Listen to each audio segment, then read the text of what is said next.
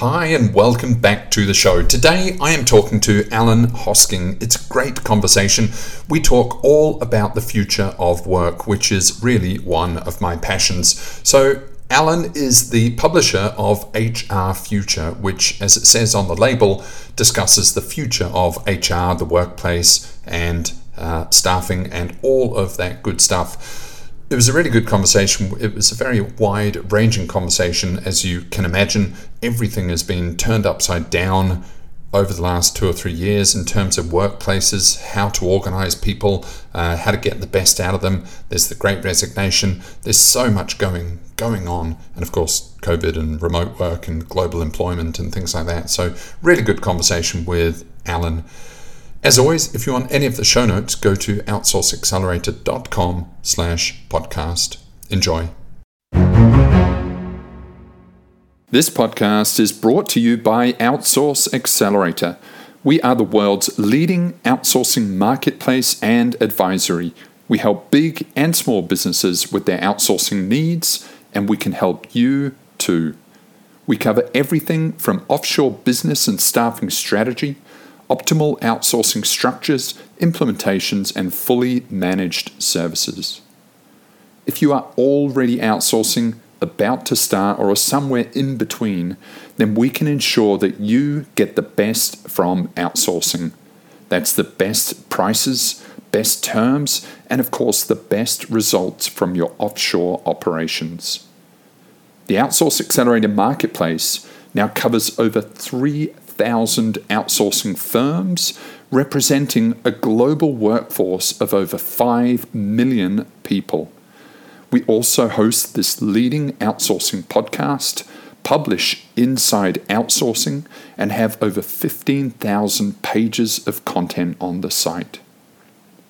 Because we span the entire market, we can ensure that you get the best deal possible. Get in touch today. Visit us at outsource accelerator dot com slash quote. Also, if you find this podcast interesting or valuable, please share it. We have now produced hundreds of episodes featuring the outsourcing world's most prominent luminaries. Please show your support by sharing this podcast today. Alan, welcome to the show. Tell us about the future of H R. Thanks, Derek. The future of H R is actually very exciting as far as I'm concerned, because it's becoming a lot more human.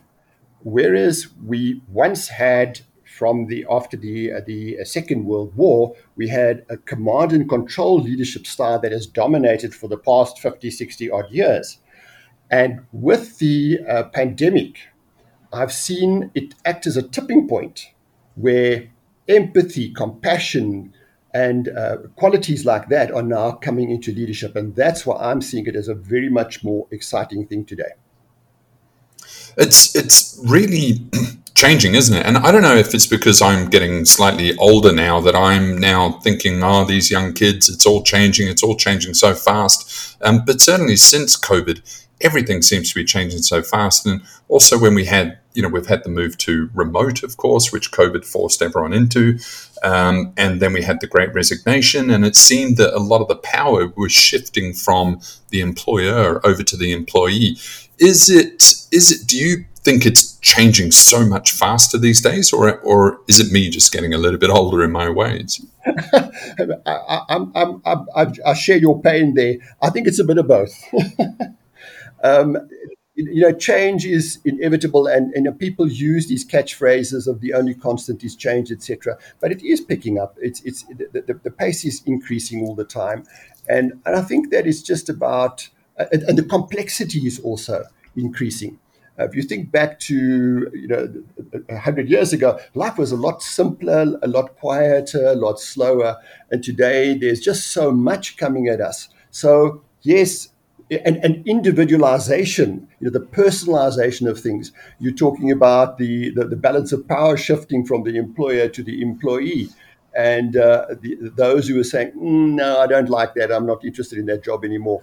Um, you know, the, the, the talent talented people are able to pick and choose what they want to do. Mm. And if, if you really want to get talented people on board, then you've got to you've got to offer them what they want. Purpose is also becoming an important thing now too, because with with COVID, people died. We had so many people dying. And I have had people, family members uh, who um, uh, passed away as a result of COVID. I've had friends, I've had colleagues. So it's it's made me think a lot deeper about life and the meaning of life. And I think that's happened worldwide as people are realizing, you know what, I could have ended my life here. And why am I doing what I'm doing? And that's why, what I think played a role in many factors, but one of the roles that it played was in the in the uh, Great Resignation, where people thought, you know, this is this is not what I want to do with my life. I'm going to look mm. for something else. So it's been a fascinating evolution that's happened over the last three years.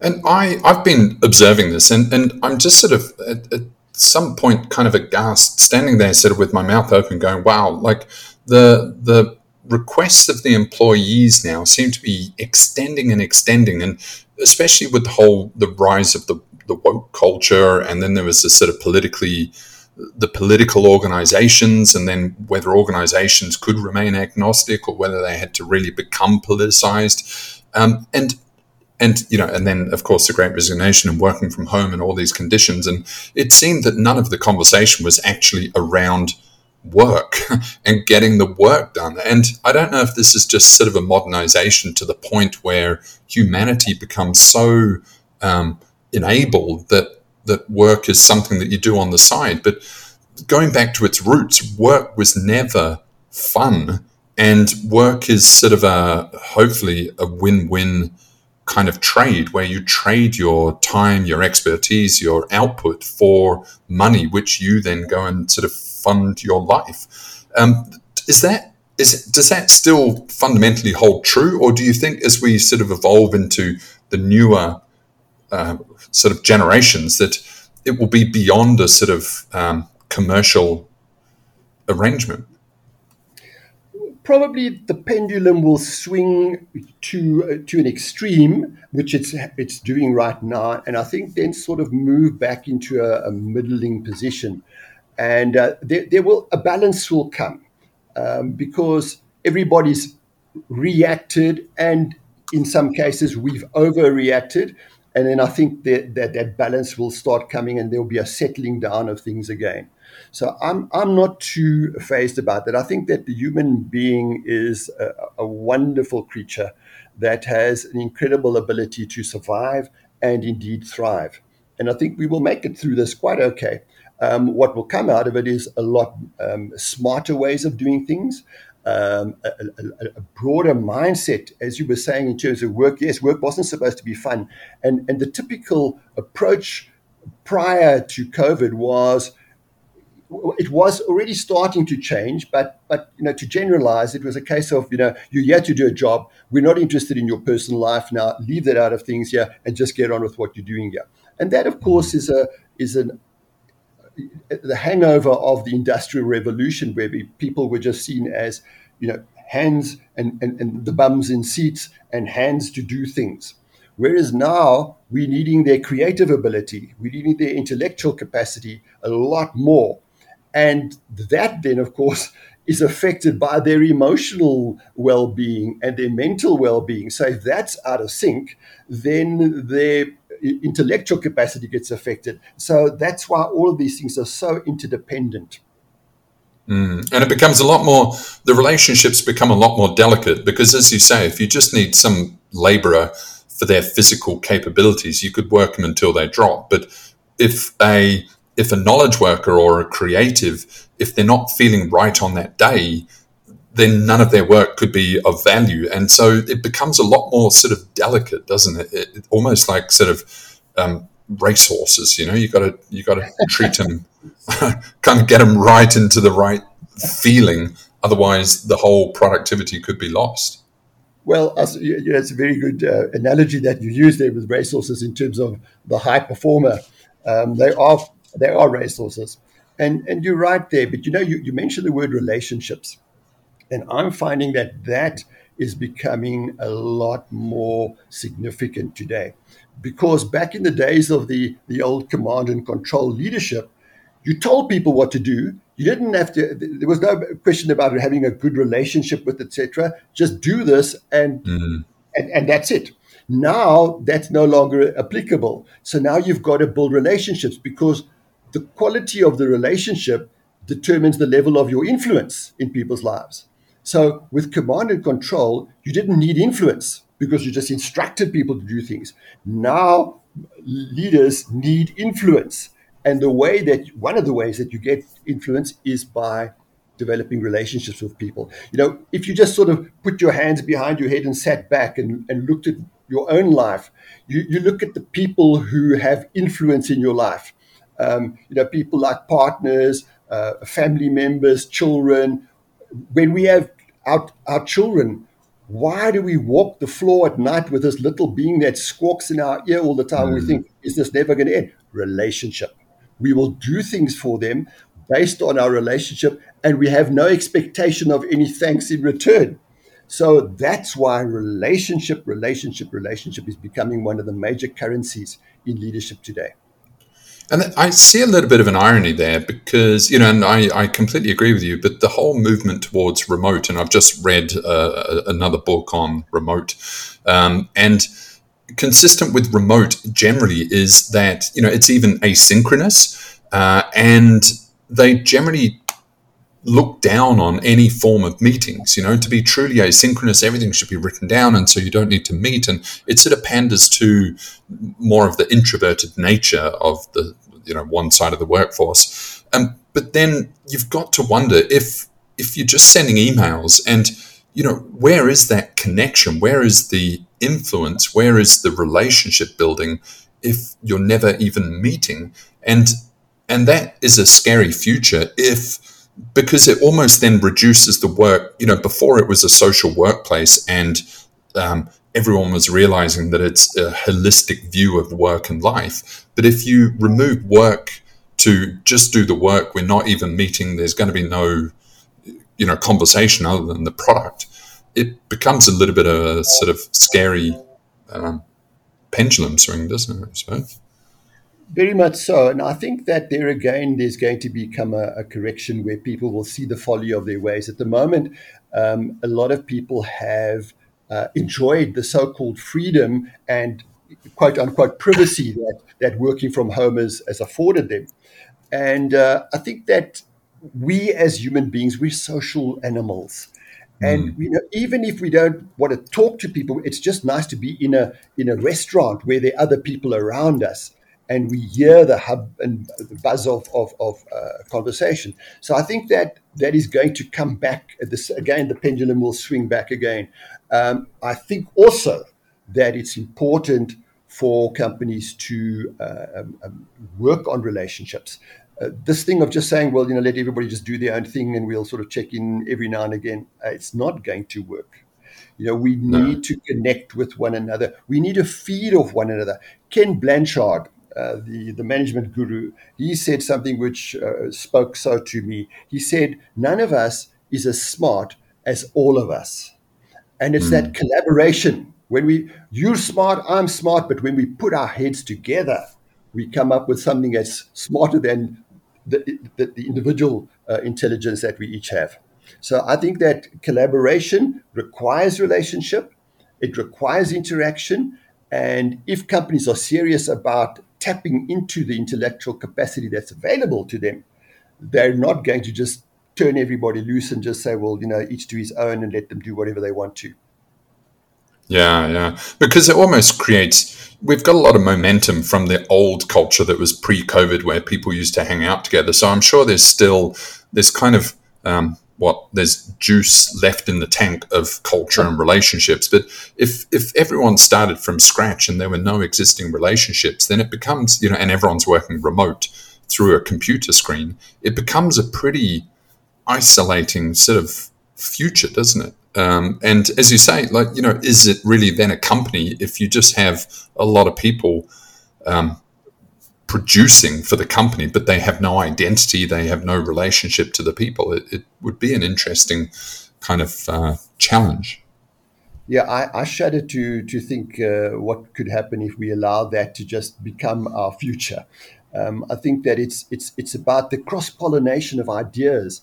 Um, you know, you and I having a conversation, you make one comment that just triggers something in me, and it takes me off in a completely different new uh, uh, route that I would not possibly have ever considered before.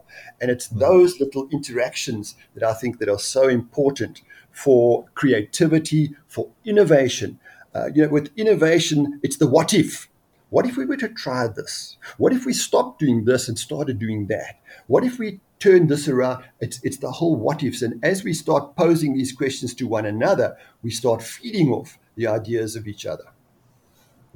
Yeah, absolutely. And I think the key point, as you said earlier, is like we are fundamentally social beings. And, you know, there are terrible studies that, that showed, you know, if you starve animals or people of, yes. of social interaction, it, it ends very badly, very quickly.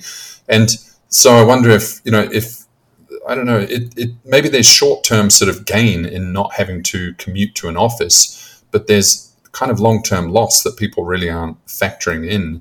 Uh, and, you know, I, I sort of look at that, again, I don't want to be the sort of disciplinarian here, but I, I, I exercise and I go to the gym, but I find it very hard if I don't go to the gym to exercise and to get motivated. And it's because you go to that place to do that thing, and there's other people doing that thing.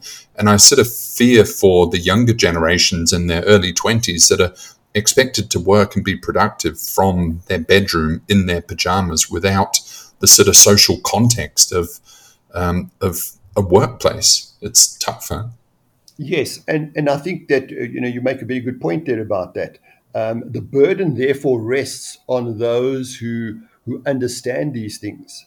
And it's it's on the more experienced, the more mature, who've been around the block a couple of times and, and, and know what the future lies, what, what lies in the future for us if we just sort of isolate ourselves, et cetera. And it's for them to make interaction desirable and and and and worthwhile, and that as we involve the youngsters, they say, you know, this this, this was great. We, we must do this more often, and mm. that's where you want to get them to, where they start seeing it as fun. But I don't mean fun in a in a, um, a superficial way. I just mean that it's fulfilling, and they enjoyed it, and it motivates them, and it gives them a sense of greater purpose to achieve more. And after all, that's what we're all, it's all about. You know, what is work about? It's about performance, about profitability. And uh, if, if we're not going to do that, well, we may as well just go home and pack up.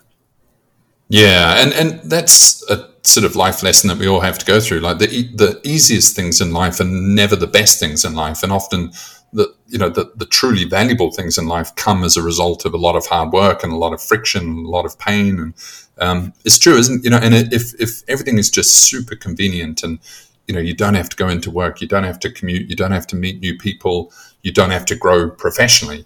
Um, I, I I sort of fear for the for the um, the overall outcome of that. It's it's potentially scary, huh?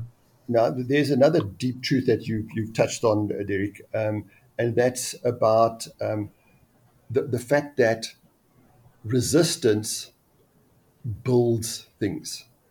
Um, mm. You were talking about going to the gym. How do you build muscle? Through resistance, by picking up weights. So resting a muscle, in fact, causes it to atrophy. If, I mean, talking about resting, it just, you know, never using it. Um, that, that's not a good thing.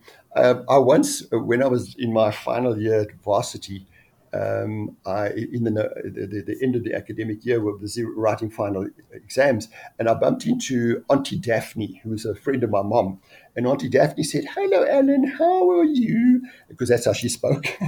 And um, I, I, as a typical young student, I said, "Oh, Auntie Daphne, you know, I've got so much work. I'm busy writing my finals." And, you know, I, and I remember literally these were the words I said. I said, "I feel like I've got this big black cloud hanging over me." And she listened very politely to me. She said something to me back then that I've never forgotten. She said to me, "Alan, when you encounter difficult times like this, you mustn't let it get you down, because a calm sea never made a good sailor." Right. And mm-hmm. I found that is so true. You don't learn sailing skills on the flat water in the harbor. You learn it out on the high seas where the wind and the waves and the storm and everything's trying to take your boat down. And that's yeah. where you need to sail. So there is merit. And, and I'm not saying that we must, you know, go looking for pain. That's not what I'm saying. But I'm saying we must see um, resistance as part of our growth. It makes us stronger. And makes us it, it's it's essential, I think, isn't it? And uh, listening to uh, Joe Rogan, he he said, you know, and he's a big tough guy, like gets in fights and all this sort of stuff. But um, he says the hardest thing you've ever faced is the hardest thing you've ever faced, which is interesting because you know when a when a teenager is having a meltdown because they've just yeah. had a drama at school, yeah. because it's it's the only hard thing that they've faced. Um, it's then the hardest thing that they've ever faced. And it takes facing a lot of hard things and going up against a lot of really difficult things that you build your fortitude. Uh, and it's, it's a, yeah, it's fascinating. And, and, and, more- and in the same, in the same way that you're talking about the teenager having the meltdown, um, the parent who's been around the block a couple of times said, oh, you know, don't worry, it's not good, it's not that bad, et cetera, trying to console them. Why? Because the parents dealt with those types of things before. And, mm-hmm. um, You know, my, my sense is, uh, and, and I get questioned on this, this statement, I often say, leaders, you can't lead someone further than you've gone yourself. Because if you've only gone to a certain point, you've never pushed yourself further. You can't take other people further than you've gone. And that's why it's so important for us to um, treat the the, the, the, the the challenges that we encounter through our work, through our life, as positive things. Rather than say, ah, oh, here's another issue that I've got to deal with. No, this is going to teach me things. I'm going to learn things through this. And as we do that, we have this growth mindset and we we uh, prevent ourselves from aging prematurely. Because when you get to the stage where you think, oh, no, I'm too old for this. I'm too old for this. No, this is all new stuff.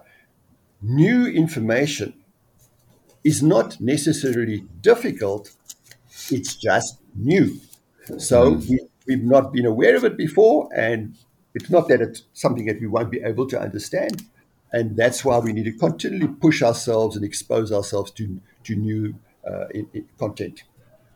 Yeah, it's out of the, it's pushing yourself out of the comfort zone. And, you know, this is what's, because with the remote, I'm sort of beating up on remote work. I, I am actually, you know, a huge supporter of remote and global work, but I, I do, I do worry about all of its impacts. But Um, you know, the, the, the argument for remote work is you can have your social life with your friends and your family and things like that, and then you do your work with your work. But where you need that resistance and mentoring and coaching within a professional setting, that will be absent. And your your parents, your siblings, your friends can't provide that mentoring in a professional capacity. You need professional people to do that. And so I, I wonder if, you know, if people are just staying within a sort of home-based silo, they're definitely going to miss out on that kind of um, professional development, you'd think.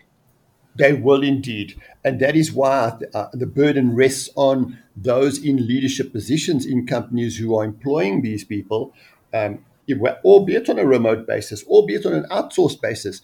It's in your interests to ensure that you connect with that person, that they feel involved, that you include them. You know, that whole thing of inclusivity. Uh, we talk about um, diversity being a, a case of in- inviting people to the dance. But inclusion is being asked to dance at the dance.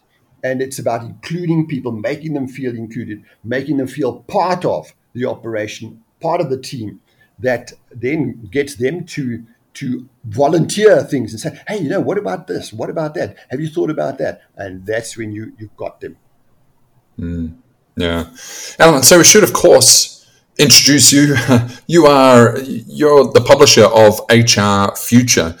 Do you want to give us some context as to as to what that site is and, and the, you know, your thought behind it? Very much so. H R Future is intended to help companies and their people prepare for the future of work. We've been doing it for twenty odd years now, twenty-one, twenty-two coming up now years. Uh, started in two thousand one, um, long before anybody else was talking about the future. I just spotted that the future was going to become more and more significant. and uh, we have uh, sourced content from we source content from around the world, uh, authors, um, academics, subject matter experts, thought leaders, et cetera. Uh, put it into our digital magazine. We have the digital magazine, and then also we have content on our website.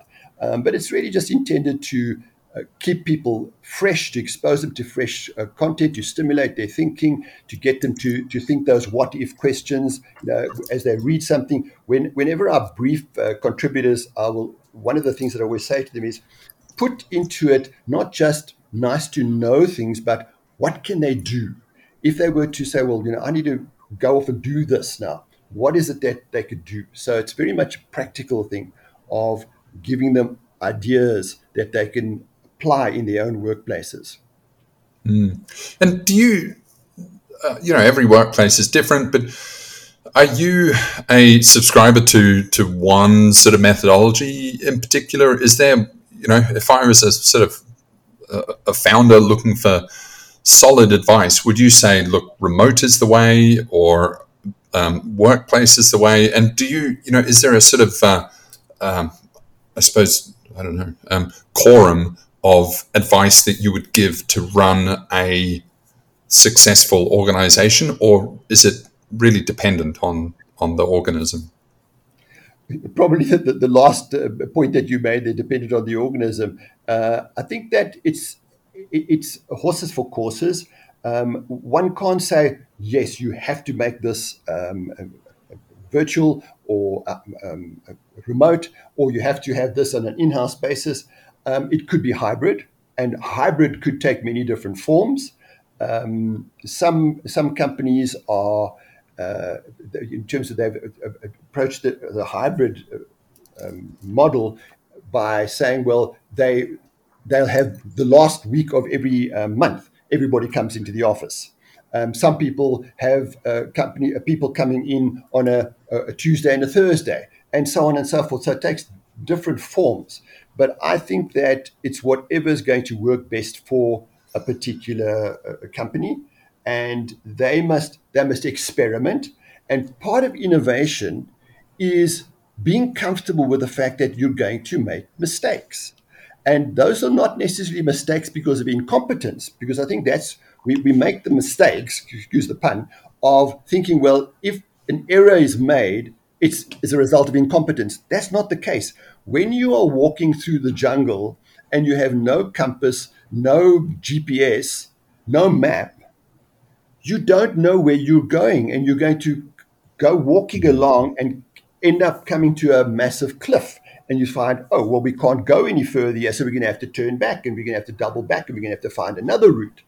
And that's what innovation's all about. It's it's there's no clear-cut plan that's laid out for us with the highway. Um, Jim Collins spoke about, you know, getting he talked to C E Os and say said this is also about two thousand one or so when he, his book came out.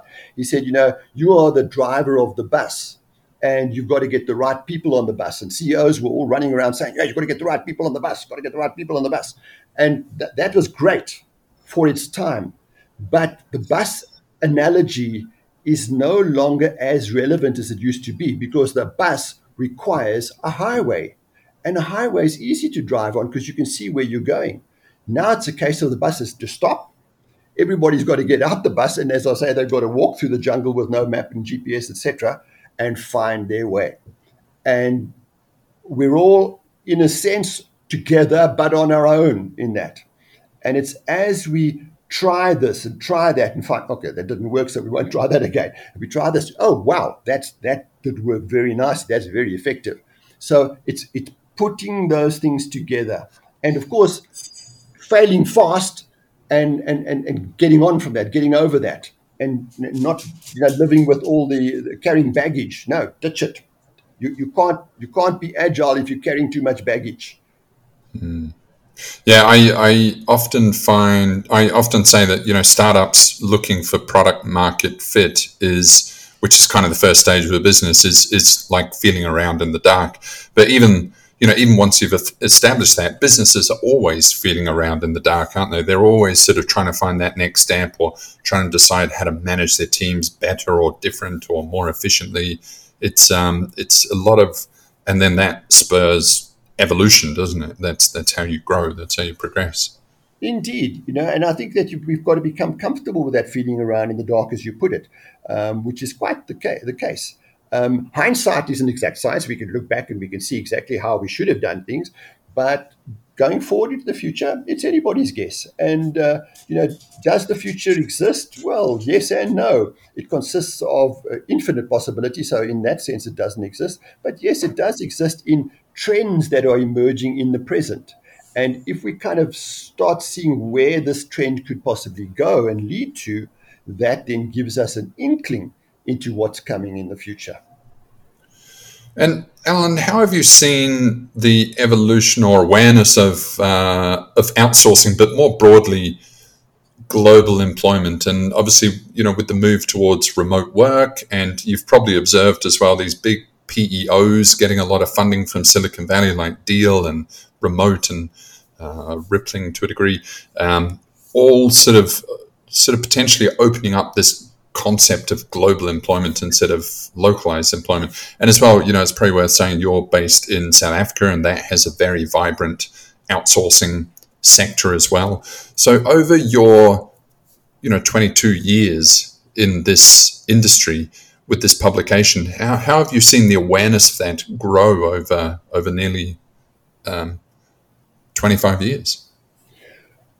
I think that it's very much like A, a, a, a passenger airliner that's taking off on a runway. It started off very slowly and it's increasingly picked up speed, and with the last three or so years, one doesn't want to attach everything to, uh, attribute everything to, to COVID, but I think that did provide a tipping point to increase the speed of the outsourcing where everyone was forced to work from home.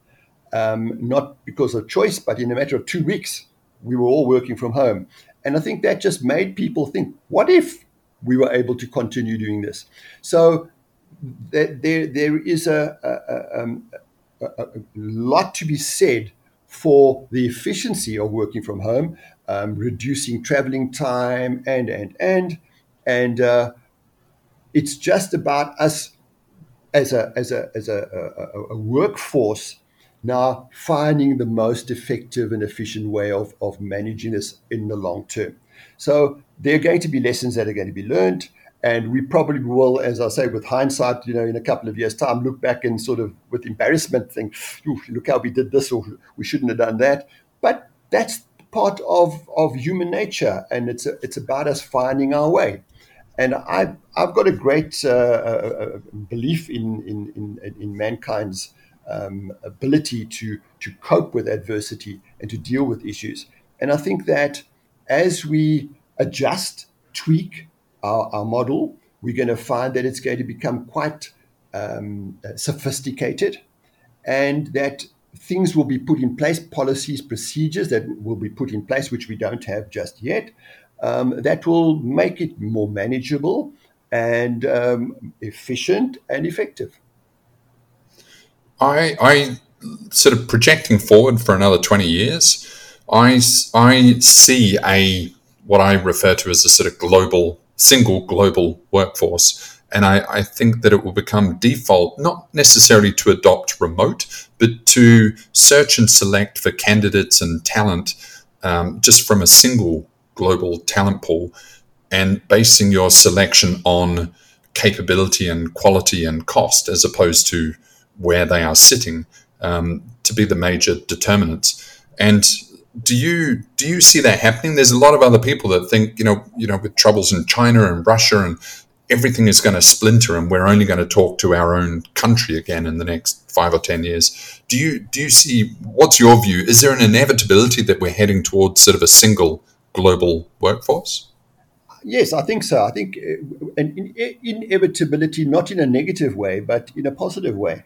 Because I think that with the, the, the remote working, it, it provided that awareness of uh, for, for, for, for us as a workforce to say, you know, we can do this. And it, because I'm working from my uh, uh, uh, country here, doesn't mean to say that I'm now confined to only working in a physical way. I've got to drive into an office. I can work for, with anybody around the world. Uh, I'm sure that's the same as what you're doing. I'm communicating with people all around the world all the time. And uh, and that's nothing special. Other people are doing it all the time, and it's become, I see the, the workplace that used to be my own country when I started out, and it's now become the world. So I talk mm. to people right across from Australia through to, to Canada, uh, America, on a daily basis. And it's quite cool. And of course, yes, we've got different time zones, but you know what? Everybody's become used to that now. So we know that it's it was three o'clock in the afternoon when you and I started. It's nine o'clock in the morning here with me. We're all cool with that, not a problem. And I think that um, it's going to the, the the the global workforce now enables us to pick and choose, and and it's all about that diversity as well, because the diversity of ideas, diversity of skills, diversity of perspectives, uh, ways that people approach things. You can you can then become a, a lot more richer in the way that you Uh, offer your your um, services and your products to your market. It's exciting, isn't it? Because it just becomes this this massive melting pot of potentially eight billion people that can, uh, you know, collaborate and uh, add value. With with H R though, you know, it, it is this sort of uh, what is it? It's kind of a uh, you know an area involved in culture and um, sentiment and feelings and communication. Um, and as you bring sort of, you know, it was difficult enough when you were dealing with sort of a homogenized group of people from the same town that spoke all the same language with all the same cultures. How's it going to play out when you're dealing with, you know, potentially a company that has staff across one hundred fifty countries with different communication and cultures? Um, that'll be hard to navigate for the for the C E Os of future, yeah? Very much so, but they will go on a steep learning curve, and they will learn to manage that in the same way that we've learned to manage things that w- were previously thought impossible in the past. Um, so, I, again, I'm quite optimistic about that. I think that uh, they're going to see that as an asset in terms of their diversity of cultures, as you mentioned, uh, cultures and perspectives and, and worldviews, et cetera. That's an asset to you because you've got access to more views there. And that's why it's so important to ditch the command and control, because the command and control is a case of I, who am the smartest and know all, I'm going to tell everybody else what to do. Now it's a case of, no, come on, you guys, what do you think? What do you think? Um, you've got, you're, you're much more of an expert than I am on such and such a thing. Give me your views. And then because I have, I'm comfortable with my vulnerability, where I don't have to feel that I've got to be the smartest person in the room all the time, I'll say, that's an excellent idea. Let's do it.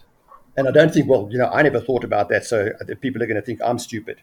No, we go, that's, that's why it's so important for us to develop things like the empathy and the vulnerability and so on and so forth, so that we can better manage all these complexities. When I was about twenty, I actually read a book called Maverick by Ricardo Semler. Have you? I don't know if you've heard yes, of that. Yes, yes, um, that That was absolutely so impactful for me. And it was really before I started a business or had employees.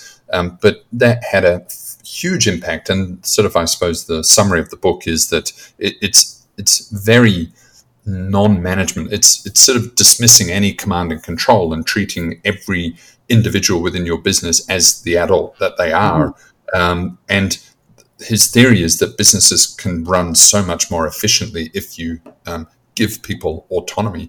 And it's incredible what he what he particularly does. Um, you know, and I've tried to implement it, but it is hard, isn't it? Because, I don't know, it, it's almost like um, there's, I suppose, the risk of it ending up like herding cats and everyone's running in completely opposite directions. And Um, it's it's very it's it's very difficult to implement, but I, I certainly aspire to it. You're right, and you know that the, the difficulty um, presents us with a challenge. So it it you, you it is difficult to herd cats, and and we people are so different. Just when you think you have seen everything, along comes someone and does something that you think, well, I haven't seen that before. So that is the the the. the the, the um, advantage of being human, because people will come up with things, they will come up with solutions that have never been thought of before.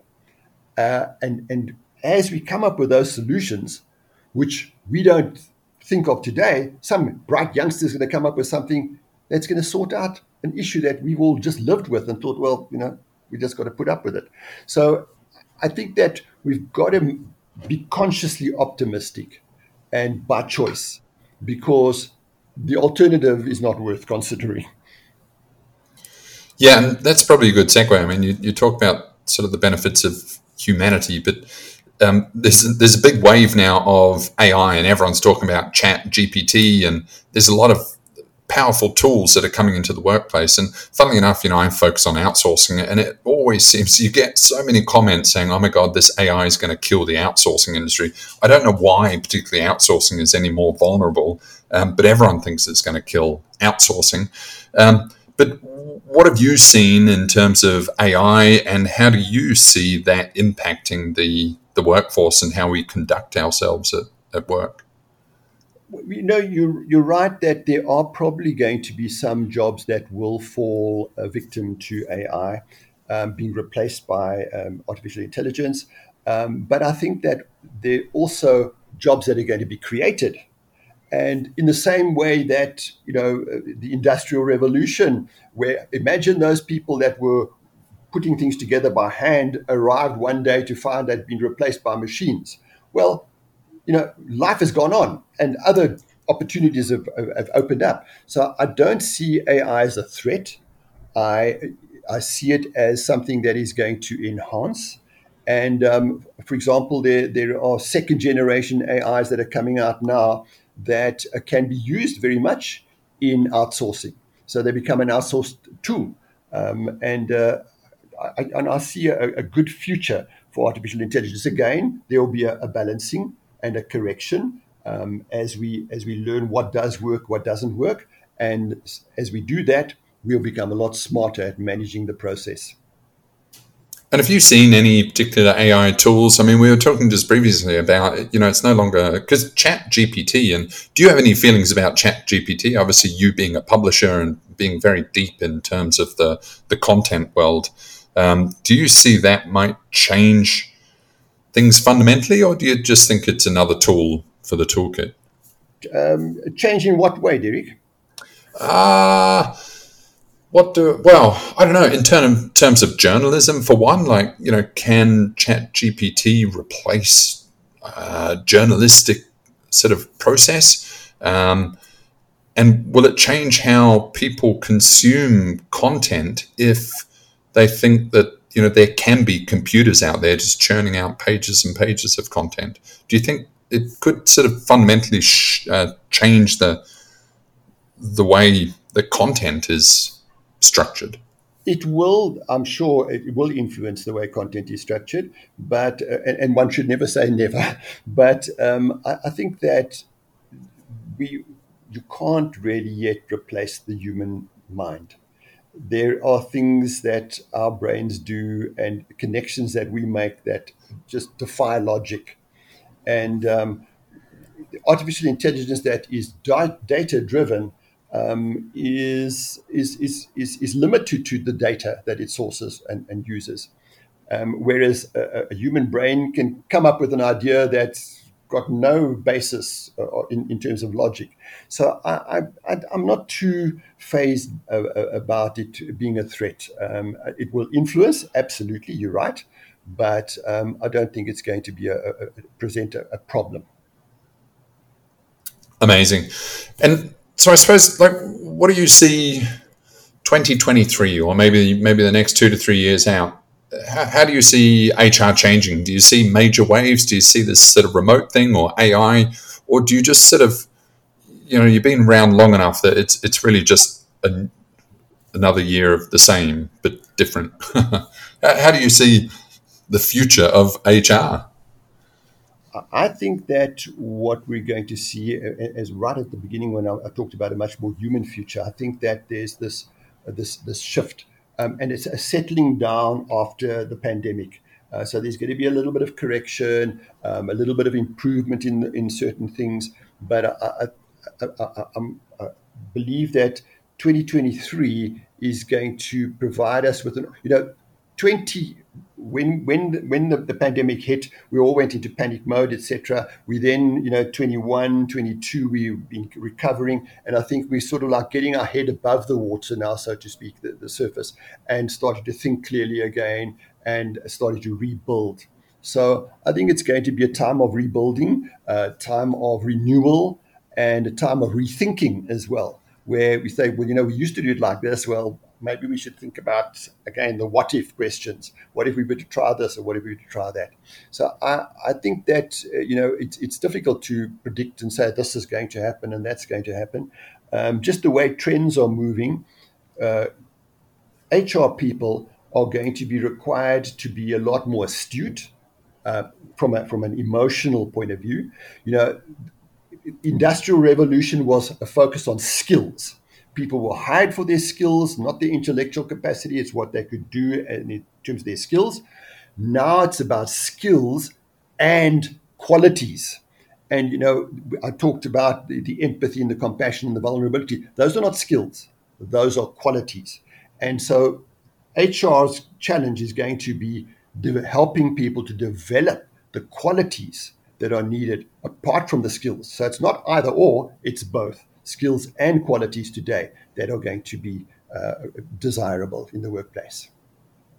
Yeah, that's it is fascinating, isn't it? And and you know, I think it's changing so fast, and uh, it, it's uh, it'll be fascinating to see how it evolves.